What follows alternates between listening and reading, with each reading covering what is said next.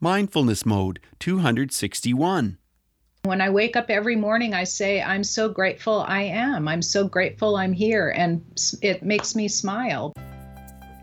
Reach new heights of calm, focus, and happiness on today's Mindfulness Mode with me, your host and mindfulness life coach, Bruce Langford. Hey, great to connect with you again today, Mindful Tribe. Thanks so much for joining us. I uh, always encourage you to tell your friends about Mindfulness Mode because spreading the word can really help the show, can really help promote. Last time, I featured a master communicator. He's coached many speakers. He's amazing at that, and he is an awesome, outstanding speaker himself. You'll find he's he's grounded, he's centered, and he's incredibly wise. Check out Majid Magaraban on my last episode, Mindfulness Mode. You can go to it at mindfulnessmode.com slash 260.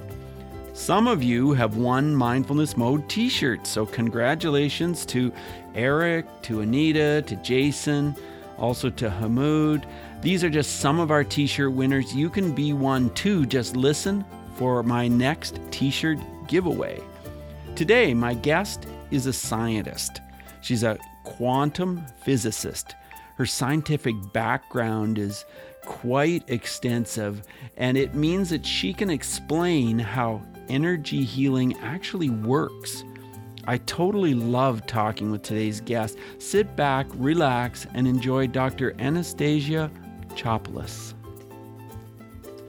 Hey, I have such a great expert with me today. You are just going to love today's interview. I'm here with Anastasia, and I should say Dr. Anastasia Chopelas. Dr. Chopelas, are you in mindfulness mode today? Oh, absolutely.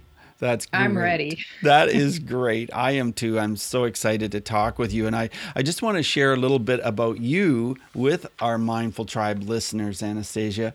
And this is what I have Dr. Anastasia Chopelas. Well, she has an unusual combination of scientific curiosity and heritage as a fourth generation healer. Now imagine that, fourth generation, which makes her uniquely qualified to understand the subtle energies that promote or deteriorate health. And they also promote or deteriorate your success and your relationships, that's for sure.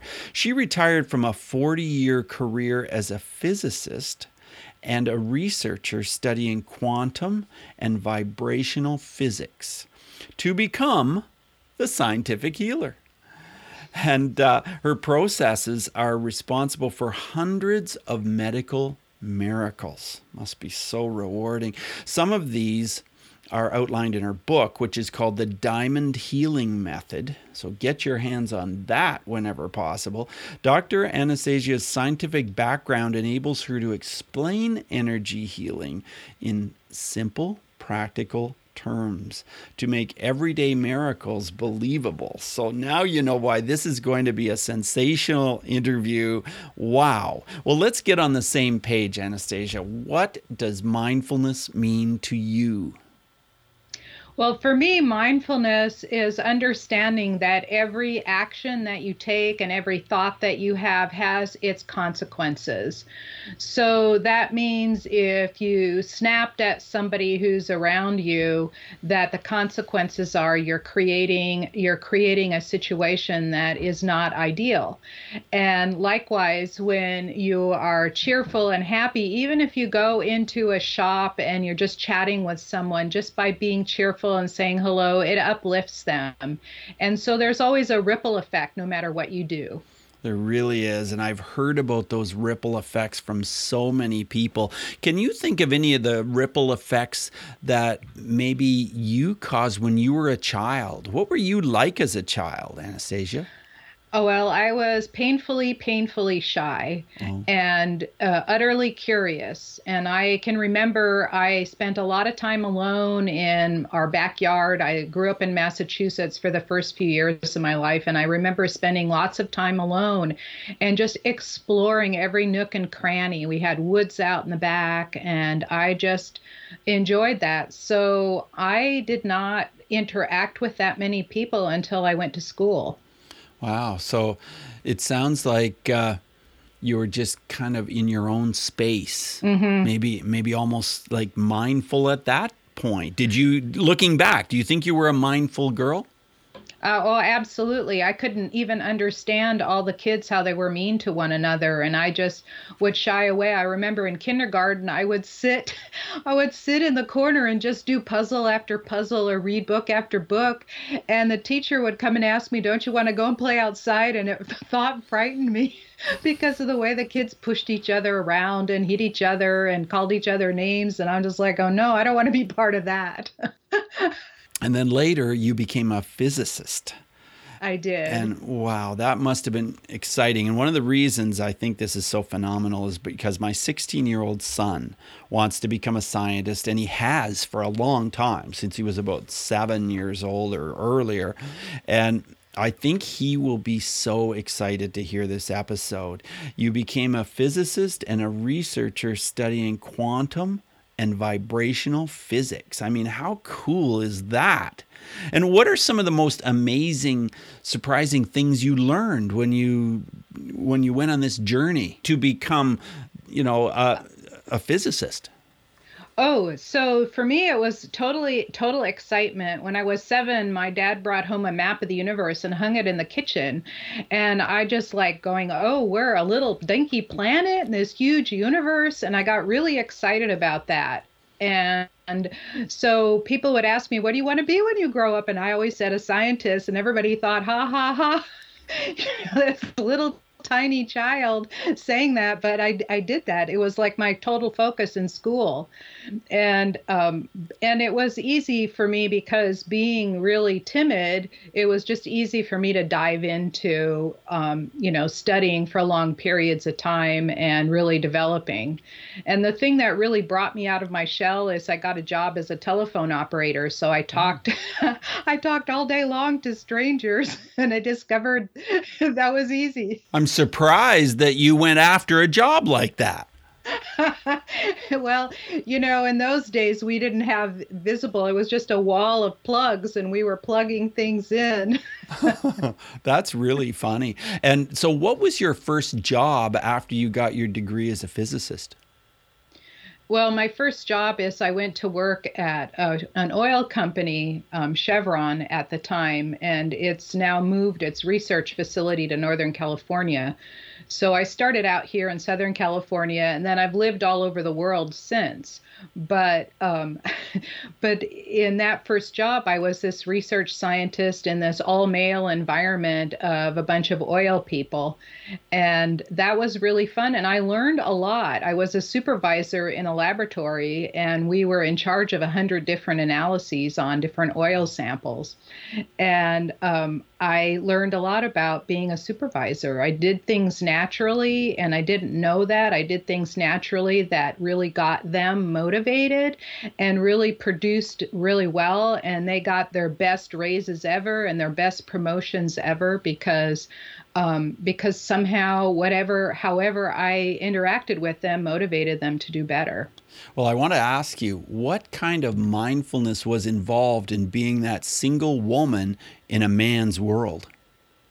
Um, well, it's been that way for so long because, you know, in physics or in physical chemistry, I got my PhD in physical chemistry at UCLA, and I I have my master's from Caltech, which was almost all male too.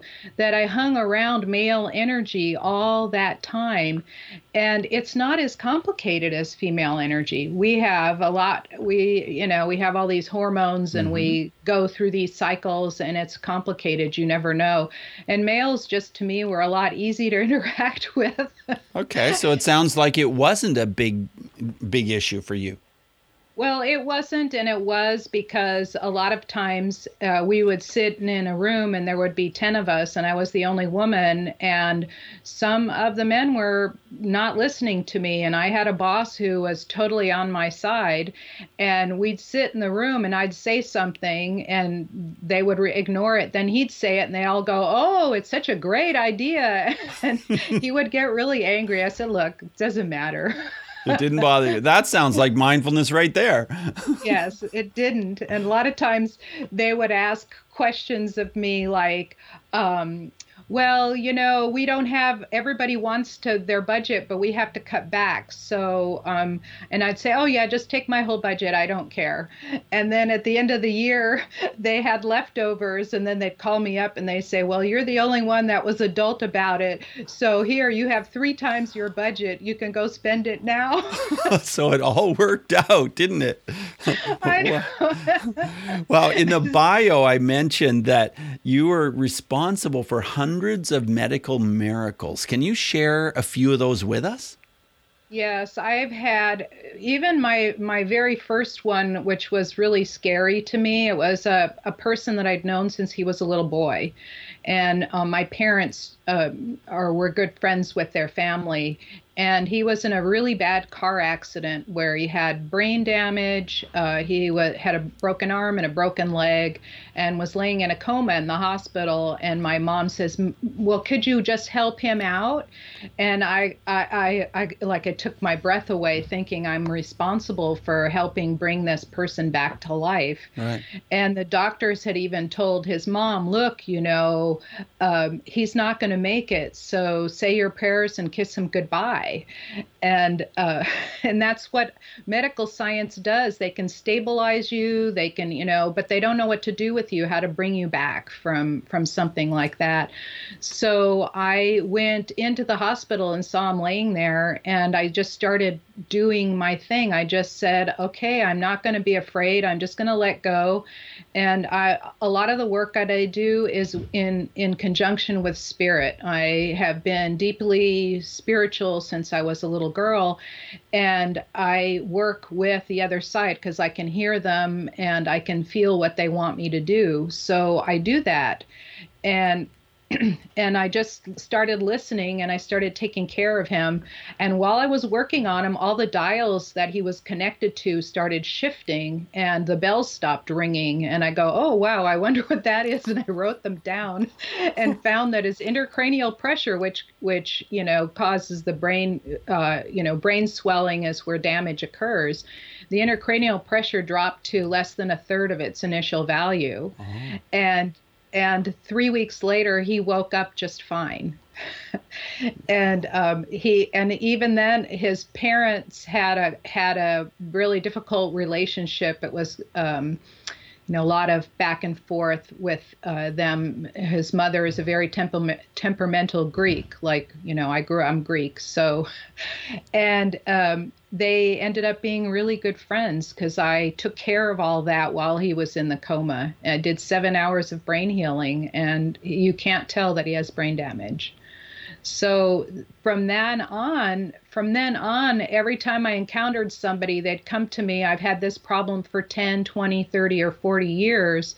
And can you help me? Whether it's asthma or kidney disease or um, some people have tumors. One lady had 10 years of migraine headaches, unrelenting, and she said she tried everything, even surgery, twice, and nothing worked. And within two weeks, the, the headaches have stopped. And she'll call me once every three months or so for a little tune up, but they just don't haven't come back. And then she had me work on her daughter who had the same problem and you know both of them are doing great now so the, these problems then just seem to disappear and when it first started happening i kept thinking it was coincidence but it was consistent so people come to me and sometimes it takes one session usually it's about 90 days because that's about how long it takes for the body to energetically shift and how many sessions during that 90 days would you do with a typical person um, I usually do once a week, either an hour or half an hour. I see. And did you do this kind of work early in your adulthood or did it come later? Well, what happened is that when I was about 41, I got really, really, really sick. And I only had about two good hours a day. I had a tumor, high blood pressure, high cholesterol. I had all kinds of problems. And I was exhausted all the time. I was under adrenal failure. And um, my thyroid gave out so and it wasn't because i was mistreating my body. I was getting up every morning and running six miles before breakfast. I ate a really healthy diet and i was lean and the doctors couldn't understand why i was so sick and they had no solutions. And so because i've always been highly intuitive and i've always felt things like I could feel other people. I could also sense their thoughts. Um, you know, when someone would come toward me and they'll say, "Oh, they're going to say this to me," and then they do. happened all the time. Wow. Wow. so, so I, I got connected. I was living in Germany um, at the time, and I got connected to a whole set of women who did alternative therapies in a self help group. And one of them invited, invited me to a Reiki class. Mm-hmm. And um, we were doing these exercises blindfolded, and all these people were these total wannabes. They wanted to be able to do what I was doing. And then I was the one that was able to do them and i thought hmm maybe there's something to this. And and so from that time on i'm i'm just about to turn 65 i'm going to be um, i'm going to be on medicare next month. I can't believe that. You seem so vibrant and youthful and i'm like this just doesn't even make sense. Yeah i i still take good care of myself but now i do all the energy stuff every day. It's just a few minutes like you know, all you have to do basically to feel better, and this is being mindful, is stand up straight so your spine is straight. That's in power mode. When you're hunched over like this, you're in defensive mode, and there is a two way conversation between what your body is doing and what you're feeling. So um, just like when you smile, if you're not feeling good, just smile or laugh and mm. you'll instantly feel better. Right. So I just do these little energy things every morning and they don't take any time. You just, I just do them while I'm out walking or, you know, when I get up in the morning on the way to the bathroom, I just do my things. okay. So you said one of them is standing up straight. Tell me in more detail what some of the others are. Okay, so some of the things that I do, there is a process because we're all connected um, energetically. All humans are connected heart to heart, and even our animals connect through us, like our animals love us. And we're all connected, but if we're connected in other ways, then it becomes a dependency. So mm-hmm. I just cut cords. So I just cut cords by chopping down three times. I pull all the cords from the back and I chop. Because I have so many clients that depend on me, they'll like connect to me at night, like, oh, I need Anastasia, I need to call her. And then they connect and I just disconnect all that. Okay, so when you say you chop cords, you are physically taking your hands and you're and, doing a chopping motion. Right, and I'm imagining them dropping into the earth okay. and away from me. And how long does that single exercise take that you drop that you chop the cords? Oh, just you, uh, just as we were talking, like a few seconds. A few seconds. A few seconds. So you physically go like a chop chop, and you in your mind, I'm chopping those. Okay. Yeah, it's all done with intention because everything is done with intention, right? Right. whatever we do. So um, that's what being mindful is for me is being uh, you know whatever i'm doing i have the intent to do that. And it's it's all successes like that. Like when i first started studying i but did i decided i was going to get my doctorate and i just went straight through. And by the time i was 28 i had it and um, then I decided I was going to work in industry. So I did that five years and I didn't like it as much. And then I went into research and stayed in research the rest of the time. So, you know, it, all everything that you do, whether you decorate your house or whether you decide what you're going to wear somewhere, it's all in this creative intention process. And so, did you have more fun in your career, or are you having more fun now post career? Um, I always had fun all the time because I always found the the good part of whatever it was I was doing, even when things were really tough. You know, I was married to an alcoholic who was uh-huh. getting more and more abusive as the longer we were married.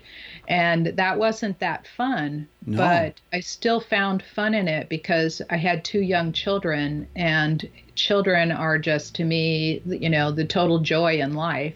Right. I'm enjoying my two-year-old grandson. He, my daughter, came back to live for a little while while she's out getting a job, and uh, he's here, and what a pleasure, you know. And so that was I found the joy in the little things but I knew I needed to solve the big ones. And it was this giant mountain because we worked together. So there was this giant mountain of things to get through, and I just got through one day at a time. As I look at you, you know, you look so joyous. You look like you have so much happiness and you've laughed a lot. Let's talk about joy and happiness. How do we bring that into our lives if we're feeling kind of sullen?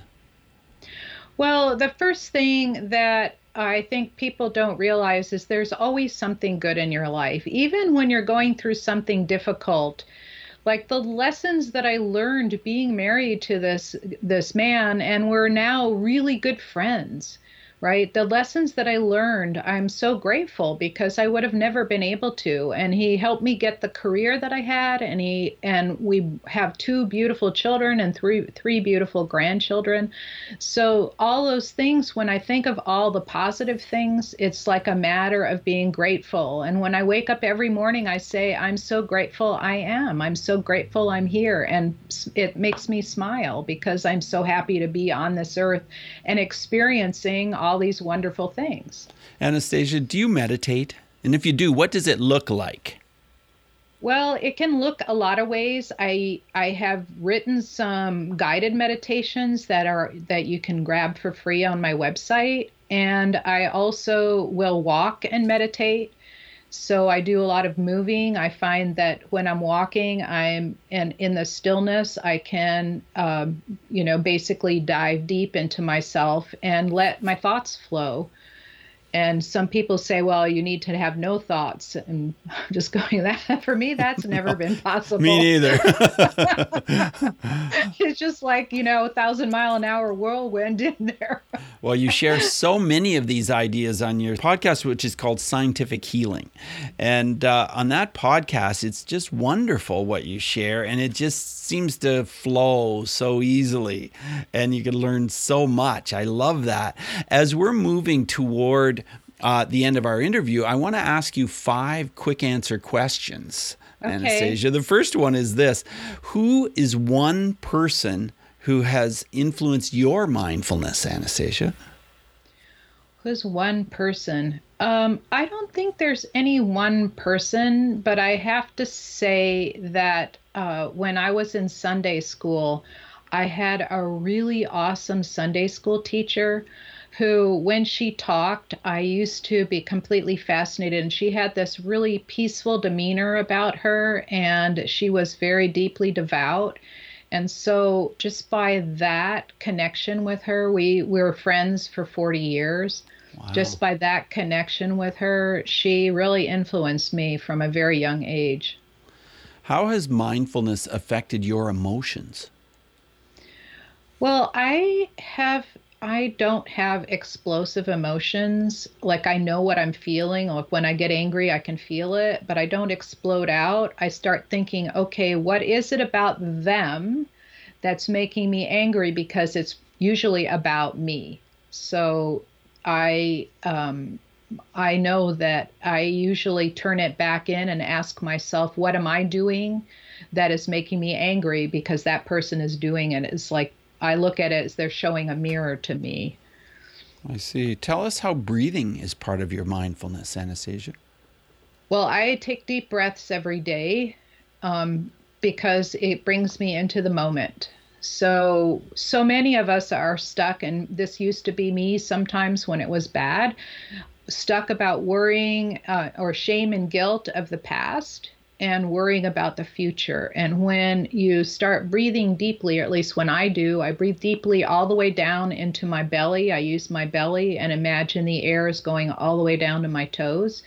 That as soon as I get into that breathing, it brings me right into the moment and I stop you know, it brings me away from the past and away from the future and into the now. And then I ask myself, how am I doing right now? And that really settles everything down. Could you share a book which is related to mindfulness? Well, that's a really, really hard uh, question to ask because I've been doing this for so long. So, some of the first books that I read that were really awesome were um, things like The Seat of the Soul mm-hmm. from Gary Zukav and The Road Less Traveled by M. Scott Peck. Right. So, these are some of them I have read. These were ones that I couldn't put down because they were so fascinating. Right. Well, thanks for sharing those. And I'll put those in our show notes, which is at mindfulnessmode.com. Now, can you share an app with us which helps you to be more mindful? Well, I think that the Pomodoro app that you can put on your computer that will, you know, have you get up and move around once an hour or so cuz a lot of us get stuck on computers for long periods of time. That would be an app that I would recommend for people who, you know, just get stuck in one position. Like I I get up and move once an hour just because it helps a lot, gets the blood flowing and stand up straight, that kind of th- that kind of thing. Yeah, it very much does help. Anastasia, how can we connect with you and learn more about what you do? Well, I my website scientifichealer.com. I didn't choose anastasiachopelas.com because no one can spell it. and I have some free gifts on there. There's um, a an 11 minute wake up your brain audio. It's healing and it gets you clear. And then there's also um, at the very top, there's a five day success challenge. And the success challenge is to basically to help you have better, more intentional conversations with people and it gets you more mindful. Excellent. Well, I look forward to downloading those challenges as well. And I think that's going to be a lot of fun. So thank you so much for being here with us today, Anastasia. You're welcome, Bruce. I've had a great time. I am so delighted to be able to share some of those, some of these things with with your listeners. Thank you so much. Well, uh, you have a great rest of your day, and all the best to you. Thank you. Thank you. You too. Okay. Bye now. Bye. Thank you so much for joining us today on Mindfulness Mode. For insightful blog articles and show notes for every episode, check out mindfulnessmode.com. If you've enjoyed this podcast, you could help us out by clicking on the iTunes link on our website and leave a rating and review. Till next time, Mindful Tribe, use what we've learned today to reach new heights of calm, focus, and happiness. Stay in the mode